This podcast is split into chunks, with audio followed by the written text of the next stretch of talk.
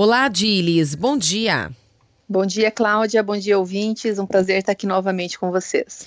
Adilis, nos, nas colunas passadas a gente falou sobre é, clima organizacional. Né? Você falou como que isso interfere no andamento da empresa, é, dos funcionários, é, do líder, né?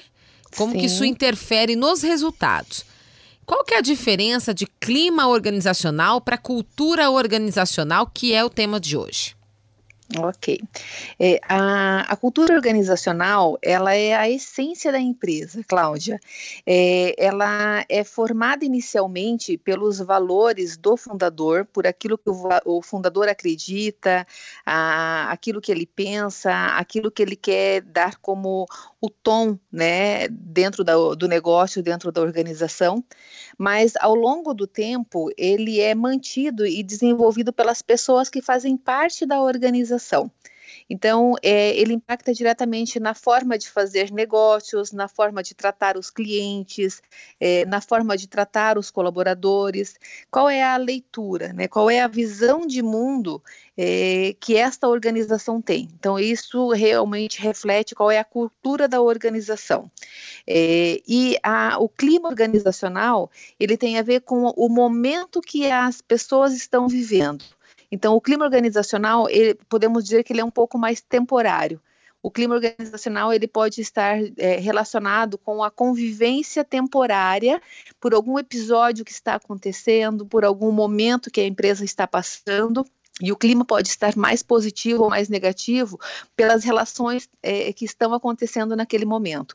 A cultura, ela já, digamos, ela é mais raiz, né? Ela tem mais a ver com os valores mais consolidados dentro da empresa, até para que a pessoa se sinta mais pertencendo ou não àquela organização, para que ela seja mais aceita ou não dentro da organização, ela precisa compreender a cultura organizacional. E se você parar para avaliar, é, a cultura ela reflete também, Cláudia, é, desde a linguagem que é utilizada dentro de uma empresa. Se é uma linguagem mais formal, mais informal, é, a cultura reflete também na forma de se vestir, de se portar, de se comunicar. Então, é, a cultura organizacional ela tem todo um código de conduta que é aceita como adequado ou como inadequado para fazer se pertencer a determinado grupo. O Adilis, é, quando... é, é normal que alguém não se adapte à cultura da empresa? Assim, olha, eu gostaria de trabalhar lá, mas aquela empresa não não é aquilo que eh, não tem a mesma cultura que eu, não não compactuo, não não uhum. me identifico. Isso é normal também. É normal. Inclusive, o que a gente vê com certa frequência, Cláudia, é assim: a pessoa idealiza que gostaria de trabalhar em determinada empresa. Uhum. E ela faz todo o empenho, todo um esforço para participar do processo seletivo e passar, inclusive, no processo seletivo.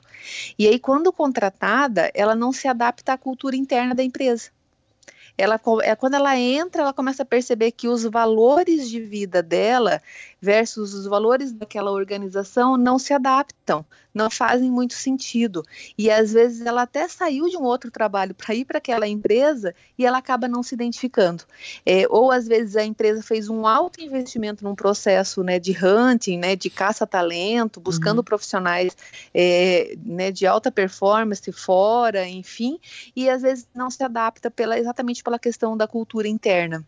Né? Então, essa questão da cultura organizacional, ela influencia muito nas relações, nos resultados da empresa e como que as relações realmente se estabelecem nessas três perspectivas, né? Desde como se faz negócio com os clientes, com colaboradores, né? nas diferentes esferas das relações. É bem importante isso.